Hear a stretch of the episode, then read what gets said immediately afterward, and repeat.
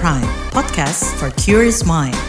Yuhu, hai Sapieners. Duh ya, ini nggak berasa banget deh baru kemarin tahun baru. Eh tiba-tiba hari ini tuh udah masuk bulan Februari aja gitu. Ini sih namanya tiba-tiba Februari ya, Bo ya.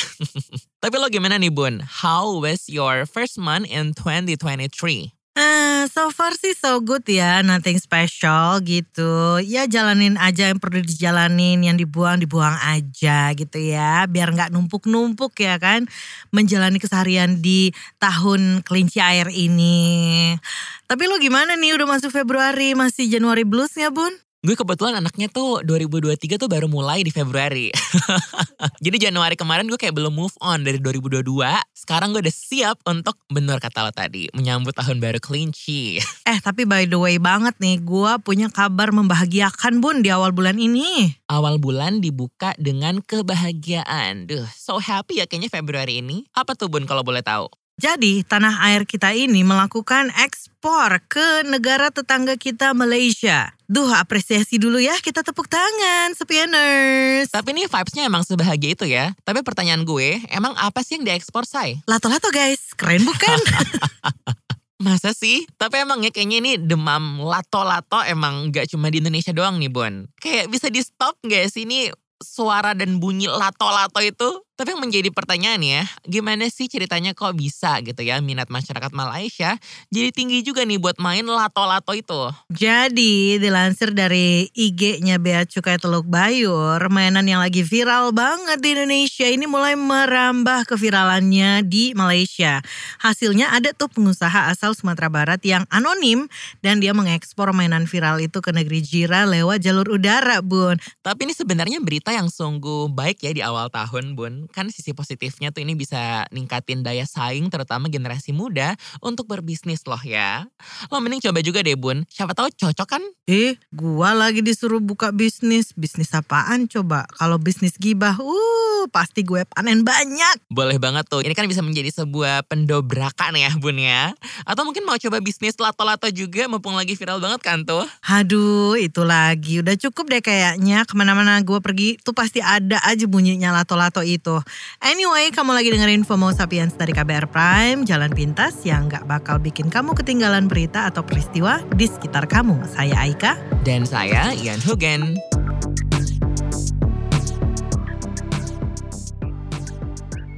Eh Bun, gue mau mencoba untuk uh, membuka obrolan kita hari ini tuh dengan sebuah pantun deh. Jangan lupa disautin cakep ya. Ini ada apa lagi sih? Tiba-tiba pakai pantun.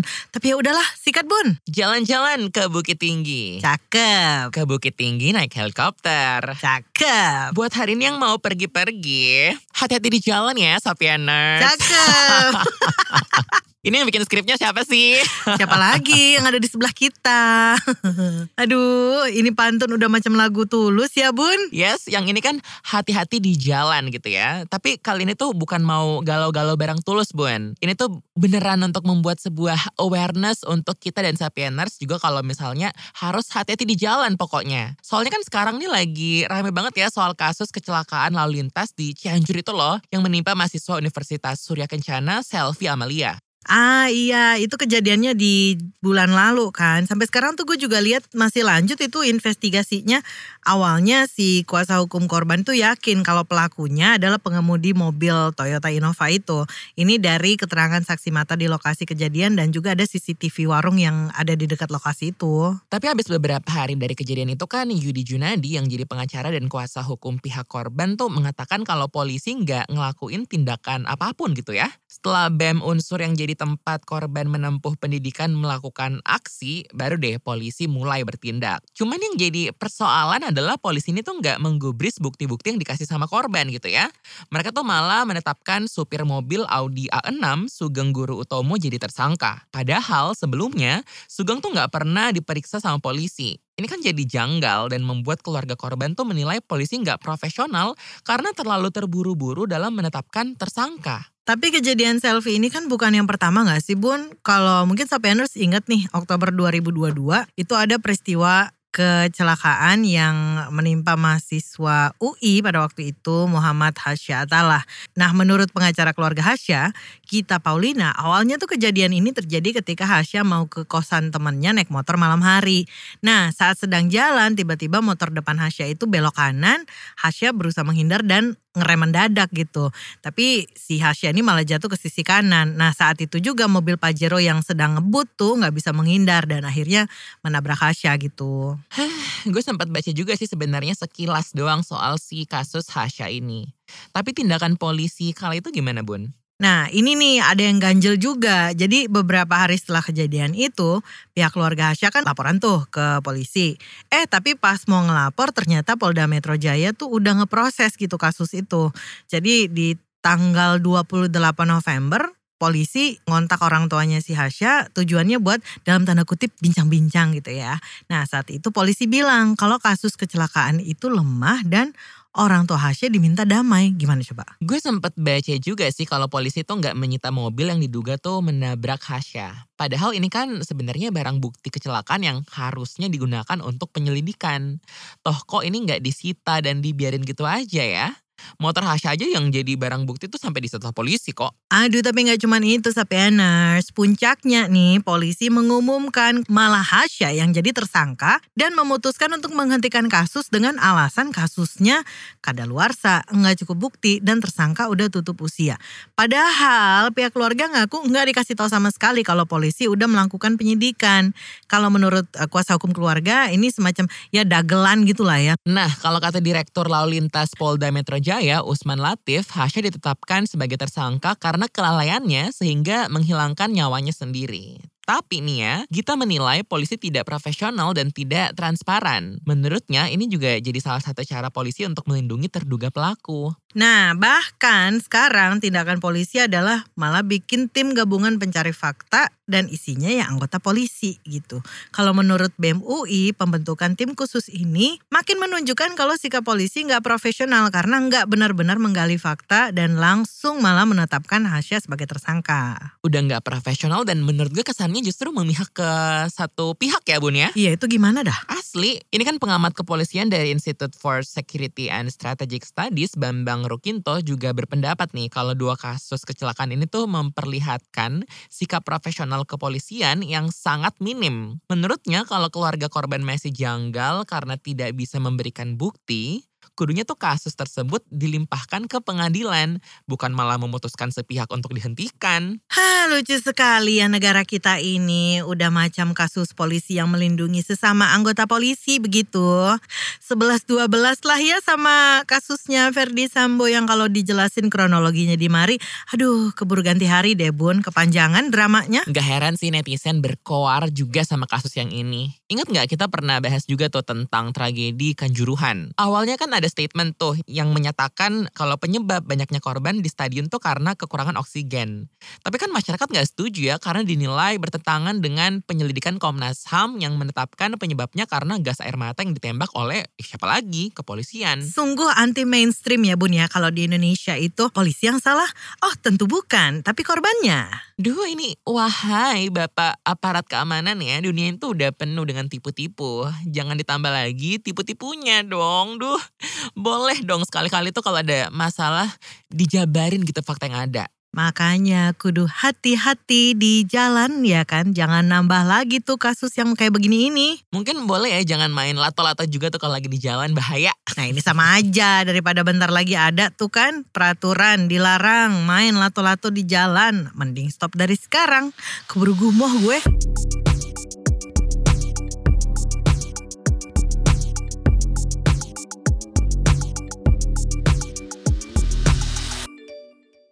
Bonsai, udah masuk nih bulan baru, the month of love ya kalau orang-orang bilang. Tapi ada yang lu tunggu gak sih either seseorang atau orang-orangan sawah? Hmm, mungkin yang gue tunggu-tunggu adalah invoice cair, that's all ya. Karena kalau menunggu Prince Charming gue datang kayaknya kebetulan udah ditunggu-tunggu 2 tahun kok nggak datang-datang gitu ya. Jadi udah stop nunggu-nungguin karena makin ditunggu kadang makin gak datang. Tapi kalau lo nih, ada gak sih yang lo tunggu-tunggu juga Bun? Hmm, Gue cuman berharap bulan ini tuh bisa lebih baik itu dari bulan yang kemarin-kemarin, apalagi bulan lalu gitu ya. Ya meskipun tiap hari ada aja tuh berita yang bikin gue gemes. Elah, tapi kalau itu mah emang lo doang kali yang orangnya emosian gitu ya. Sumbu pendek, gampang kepancing. emang gue empang. Eh tapi beneran deh, baru minggu lalu kan kita bahas nih soal perkara kemiskinan. Bukannya buat mengentaskan kemiskinan, tapi anggaran yang dipos buat itu eh malah banyak kan dipakai buat rapat dan studi banding sama para pejabat. Gimana tuh? Oh itu kan yang kabarnya tuh hampir sampai 500 triliun rupiah itu kan ya Bo? Hah, ini kan negara diramein sama warganet. Eh, Menpan RB Abdullah Azwar Anas pun turut merevisi pernyataannya sendiri. Kata Pak Anas nih, nggak semua anggaran itu tuh tersedot untuk rapat dan studi banding kemiskinan. Melainkan sebagian program kemiskinan tuh belum berdampak optimal gitu. Ya, we'll see lah ya. Moga-moga aja tepat sasaran itu ke masyarakat yang membutuhkan. Enggak ditilep sana sini, enggak kayak yang udah-udah. Maksudnya gimana sih yang udah-udah tuh? Eh, bukannya gue suzon ya, tapi I kan anaknya menolak lupa bun. Sapieners masih inget gak nih tahun 2020 pas Bansos, bantuan sosial COVID-19 aja tuh kan dikorupsi sama Mensos kala itu, Juliari Batubara. Lalu yang baru dan masih berjalan nih kasus dugaan suap dan gratifikasi yang menjerat Gubernur Papua Lukas NMB itu. Well, kalau perkara korupsi mah entah kenapa kok ya nggak akan ada habisnya gitu. Ini data pantauan Indonesia Corruption Watch atau ICW dalam semester 1 tahun 2022 menunjukkan ada tindak pidana korupsi yang melibatkan 252 kasus korupsi dengan 612 tersangka dengan potensi korupsi mencapai tebak berapa? 33,6 triliun rupiah. Ah, duit semua itu ya. Aduh, tapi bayangin aja nih, KPK aja nih telah menangani lebih dari 1.300 kasus tindak pidana korupsi dari 2004 sampai Oktober 2022. And still counting gak sih Besti? By the way, terbaru nih ya, laporan Transparency International baru banget nih merilis Indeks Persepsi Korupsi atau IPK Indonesia yang tercatat sebesar 34 poin dari skala 0 sampai 100 pada 2022. Angka ini menurun 4 poin dari tahun sebelumnya. Nah, penurunan IPK ini turutlah menjatuhkan urutan IPK Indonesia secara global. Jadi IPK Indonesia pada tahun lalu 2022 menempati peringkat ke 110. Padahal di tahun tahun sebelumnya IPK Indonesia itu ada di peringkat 96. FYI nih Sapieners, indeks persepsi korupsi ini tuh diterbitkan tiap tahun oleh Transparency International. Indeks ini menilai negara dari 0 sampai 100 tuh berdasarkan tingkat persepsi korupsi di sektor publik menurut penilaian ahli dan pelaku bisnis serta jajak pendapat. Aduh, what happened? Ayah naon ini sama nilai IPK Indonesia ya bun? Nah, biar lebih jelas nih, mending kita langsung aja kulik lebih dalam barang pegiat anti korupsi korupsi dari Transparency International Indonesia, Mas Wawan Heru Suyatmiko. Mas Wawan, nih kita lagi ngebahas soal turunnya IPK Indonesia yang kabarnya anjlok parah nih sejak era reformasi. Tapi kita pengen tahu sebenarnya temuan menarik yang paling menarik dari laporan TI ini apa sih Mas? Sebenarnya yang yang menarik bukan hasil skornya meskipun mungkin bagi beberapa kalangan media bad news is good news gitu ya. Tetapi sebenarnya yang justru membuat kami tertarik ini adalah tantangan bagi kita bersama gitu ya, baik itu pemerintah, anggota parlemen, masyarakat sipil dan pelaku usaha. Itu sekarang kita sedang mengalami ujian terkait dengan upaya pemberantasan korupsi di Indonesia. Terutama kalau mau diperas lagi, saya pikir aktor dari pemerintah dan anggota parlemen setelah pelaku usaha ini mengalami tantangan yang begitu besar gitu ya. Karena apa? Karena persepsi pelaku usaha terhadap korupsi di Indonesia merosot tajam gitu ya. Nah, tapi Mas kurang lebih nih penurunan angka itu kan berarti bisa dibilang Indonesia semakin korup dong ya. Apa sih kurang lebih penyebabnya gitu? Ya, yang pertama adalah kalau kita ngelihat sumber-sumber pendukung Corruption Perception Index ini yang paling banyak turun drastis itu kan namanya political reservice. Itu turun sampai dengan 13 poin. Political reservice adalah risiko politik yang dihadapi oleh pelaku usaha, investor ketika mereka mau berbisnis di Indonesia. Nah, ketika PRS kita turun 13 poin, ini menjadi penanda bahwa risiko politiklah yang memberikan banyak kekhawatiran, banyak ketakutan buat investor investor dan buat pelaku usaha ketika mereka harus membayar misalnya apa extra payment pembayaran lebih. Bahkan sampai pada apa bribery gitu ya suap gitu. Nah dan diperparah lagi kondisi itu dilanggengkan oleh situasi konflik kepentingan antara pebisnis dan pelaku usaha. Sekarang uh, Anda bisa bayangkan 620 anggota DPR kita 520 maksud saya 60 persennya itu pelaku usaha. Padahal mereka juga pejabat publik. Dan di kita aturan terkait dengan konflik kepentingan itu belum diregulasi sedemikian rupa, hanya masuk dalam porsi kecil-kecil gitu ya. Ini menjadi satu tantangan besar gitu. Anda bayangkan kalau mereka tidak mempunyai apa bahasanya koneksi ke dalam, itu bisa terjadi extortion gitu ya, pemerasan sampai tadi suap, bribery, kickback, itu sesuatu hal yang yang kalau menurut politisi ya hal biasa, tetapi tidak untuk pelaku bisnis yang mereka datang dari perusahaan atau negara-negara tempat mereka beroperasi itu jauh dari korupsi. Saya kasih contoh, negara-negara yang OECD countries, mereka punya standar tinggi sekali terkait anti korupsi. Mereka nggak berani menyuap, mereka nggak berani korupsi di negara lain gitu ya. Kenapa? Karena resikonya sangat besar gitu ya, sampai dengan moratorium dan denda.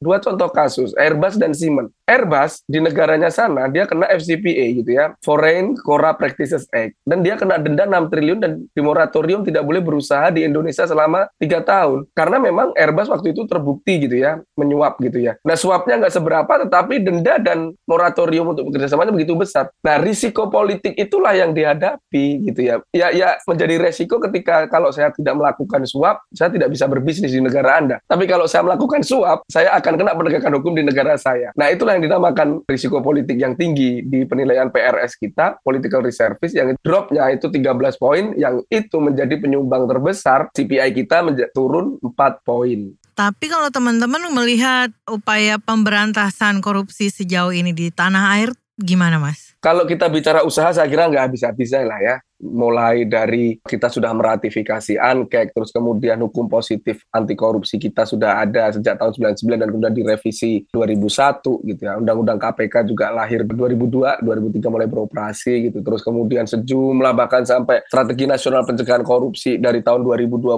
sekarang sampai 2022 kita masih punya. Tapi lagi-lagi ya, terjadi kemunduran dalam regulasi-regulasi yang kita bikin. Kemunduran macam apa? Yang pertama, undang-undang tipikor kita itu undang-undang yang dibuat tahun 99 dan kemudian diperbarui terakhir tahun 2001. Kita meratifikasi UNCSC United Nations Convention Against Corruption itu tahun 2006. Di ratifikasi UNCSC kita harusnya sudah mengatur korupsi yang kekinian gitu ya. Misalnya apa? Trading in influence. Jual beli pengaruh itu harusnya sudah diatur di undang-undang tipikor kita, tetapi di undang-undang tipikor kita belum diatur. Terus apa lagi? Konflik of interest, konflik kepentingan tadi. Di UNCSC itu sudah dimandatkan setiap negara harus membuat aturan itu. Di undang-undang tipikor kita belum ada apalagi private to private corruption, business to business corruption, itu bisa ditangani oleh lembaga negara ketika dia beroperasi di negara tersebut. Nah, itu juga tidak ada di undang-undang tipikor kita. Jadi undang-undang tipikor kita itu masih kuno gitu ya, masih lama. Tapi justru alih-alih undang-undang tipikor kita yang harusnya diperbaiki, malah justru undang-undang KPK kita yang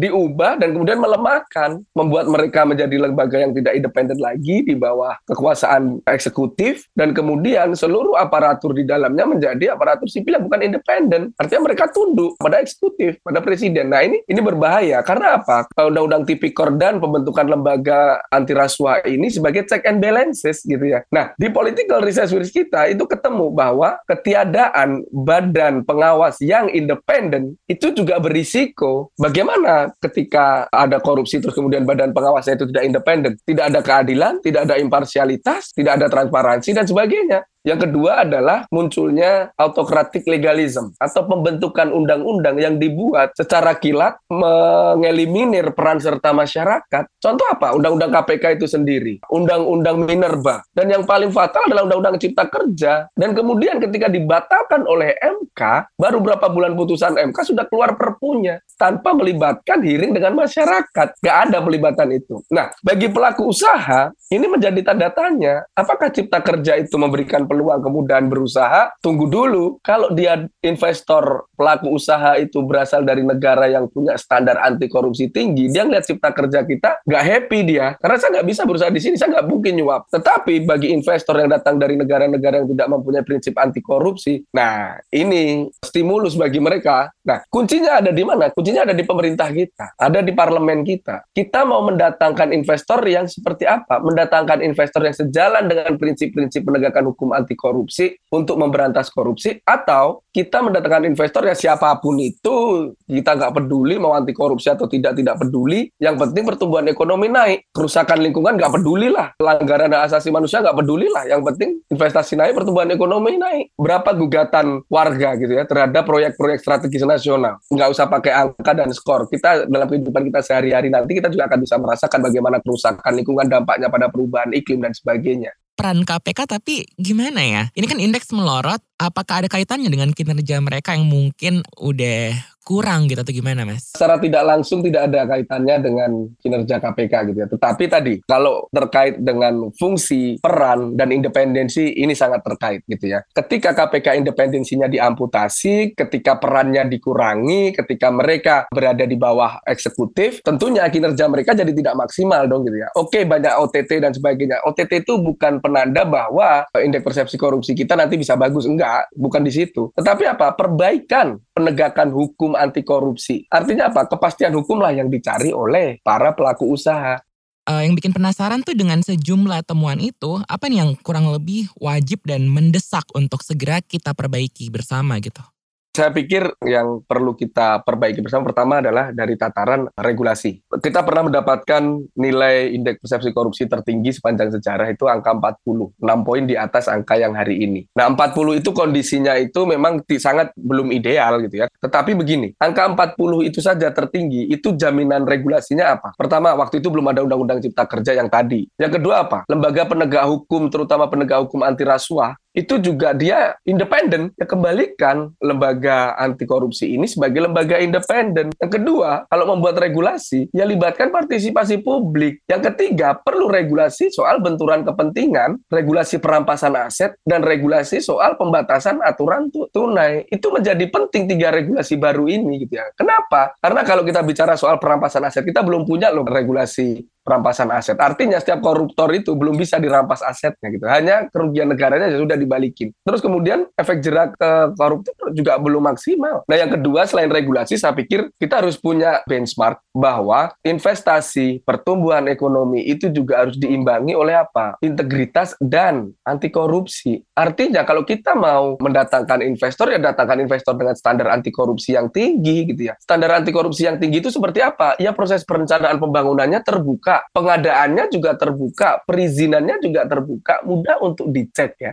kita harus seperti apa? Ya saya pikir ya kita harus mulai lagi untuk membuat digitalisasi saja tidak cukup. Tapi kami apresiasi ya proses itu. Tapi ayo lebih ke dalam lagi. Jangan semuanya itu gimmick dan di permukaan atau lip service belaka. Satu contoh aja, kita ngejar RDTR namanya. Rancangan Dasar Tata Ruang atau RTRW, Rencana Tata Ruang Wilayah itu targetnya berapa? 10 ribu setahun gitu ya. Tetapi kita masih jauh dari target, separuhnya aja belum ada. Gitu. Nah bayangkan ketika Anda mau berusaha, Anda, nggak tahu nih tata ruang wilayahnya. Terus tiba-tiba ketika Anda lihat side project, Anda cuma ditawari, Bapak mau pilih yang mana untuk berusaha? Ibu mau pilih lahan yang mana? Loh, gimana lah tata ruangnya gimana? Kalau Anda tanya tata ruang itu berarti Anda bisa Anda nyumbang berapa untuk membuat tata ruang? Lah, korupsi politik inilah yang menjadi besar. Salah satu biang keladi korupsi politik di mana? Di partai politik sebagai organisasi, mereka juga harus melakukan tata kelola lebih baik lagi gitu. Tapi kan itu ibaratnya kan di tataran yang di atas atas nih pejabat-pejabat nih mas aturan-aturan gitu dan sebagainya kebijakan gitu ya.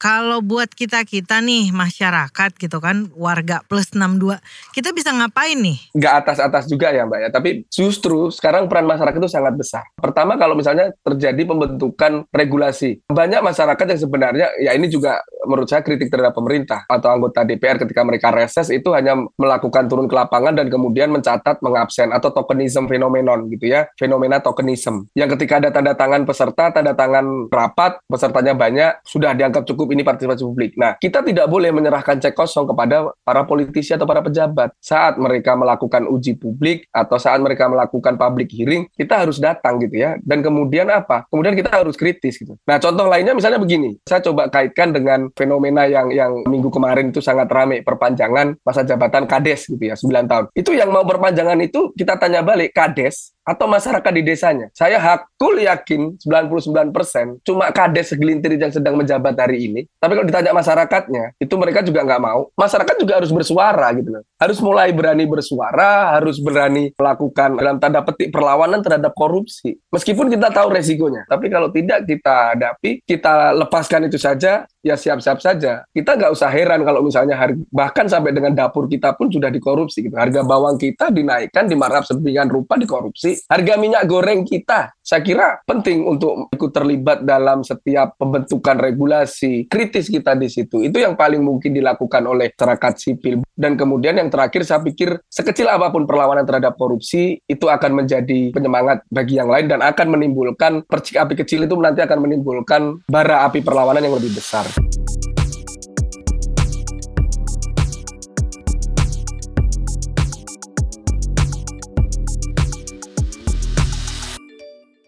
Masih dalam rangka bulan penuh cinta nih Sapieners. Wow, kayaknya sebulan ini FOMO Sapiens bakal penuh lope-lope deh. Love is in the air. Tapi sumpah episode-episode belakangan ini tuh bikin gue makin berasa jomblo sih jujur. Aduh adek, cinta tak selamanya indah deh. Kan katanya gitu kan. Tapi kalau menurut gue nih, soal cintaan itu kan gak melulu bikin terbang ke langit ketujuh besti. Tapi juga bisa bikin pusing tujuh keliling.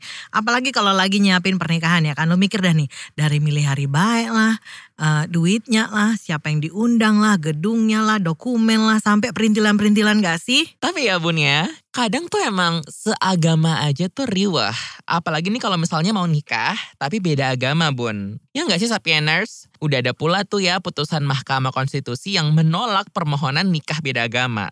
Alasannya nggak ada tuh urgensi untuk bergeser dari pendirian mahkamah pada putusan-putusan sebelumnya.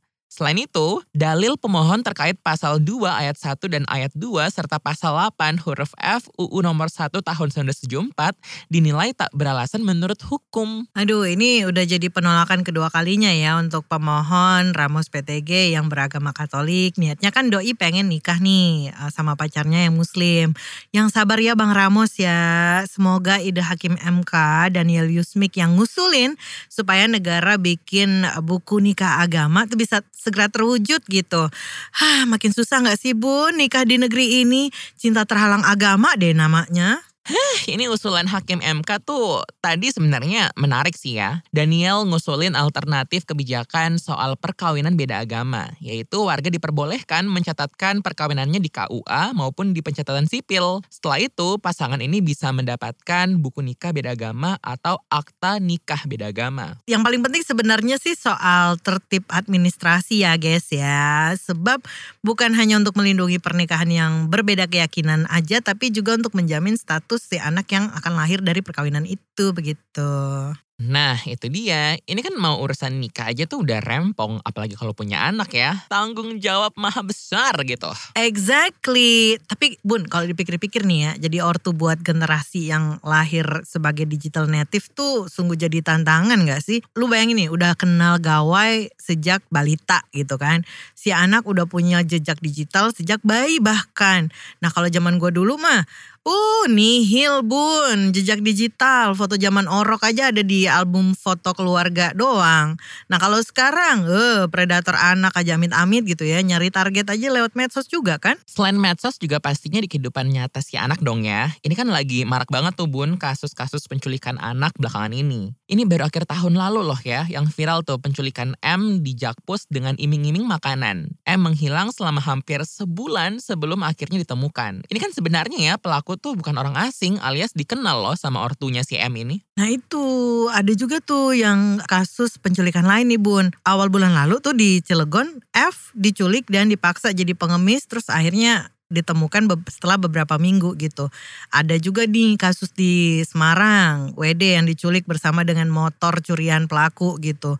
Dan ada juga kasus uh, serupa bahkan menjurus ke pembunuhan bahkan terhadap MFS di Makassar. Tapi ada juga sih aksi yang gagal, Bon. Sempat rame tuh nyebar di WhatsApp soal info itu. Itu loh aksi dugaan pencobaan penculikan anak di Jogja yang isinya tuh menyebutkan soal tiga siswa SDN Tajem, Maguwo Harjo, Depok yang nyaris jadi korban penculikan. Nah, tapi kita juga kudu cermat nih bun, milih info mana yang benar, mana yang enggak gitu kan. Jadi pas misalnya nih kita dapat berita atau info ya jangan langsung main sebarin aja gitu. Tapi baca terus cross check dulu ya kan.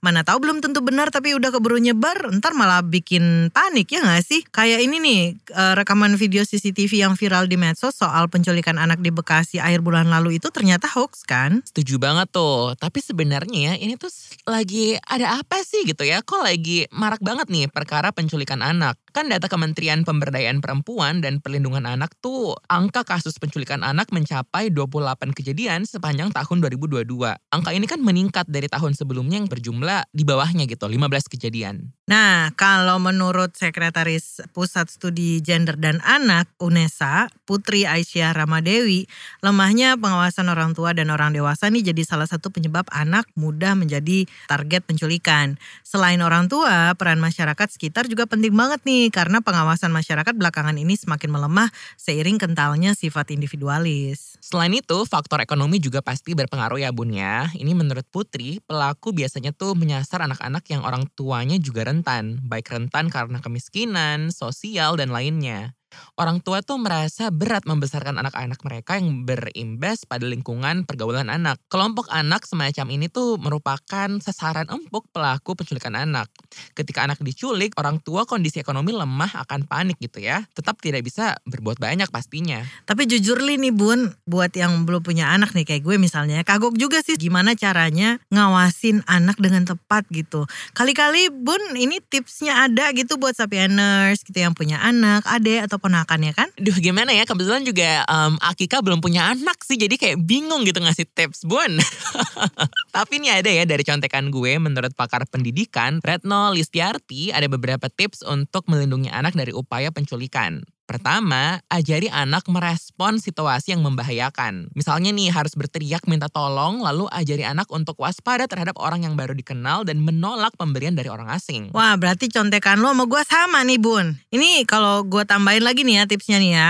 Misalnya kalau lagi bepergian ke tempat ramai, pastikan anak selalu berada di samping kita nih. Dan mungkin bisa ngajarin juga nih apa yang harus dilakukan kalau misalnya anak tersesat atau misalnya terpisah.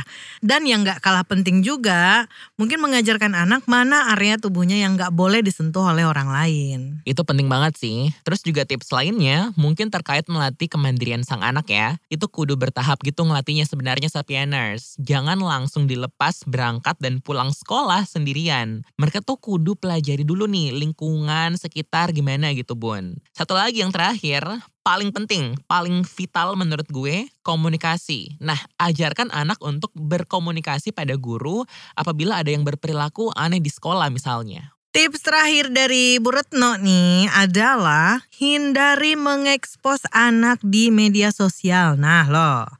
Jadi gimana nih Bun? Udah siap untuk uh, punya buah hati mungkin? Ah, biarlah waktu yang menjawab ya Besti. Baik. Itu dulu buat pekan ini. Saya Ian Hugen. Dan saya Aika. Sampai ketemu pekan depan. Bye. Bye.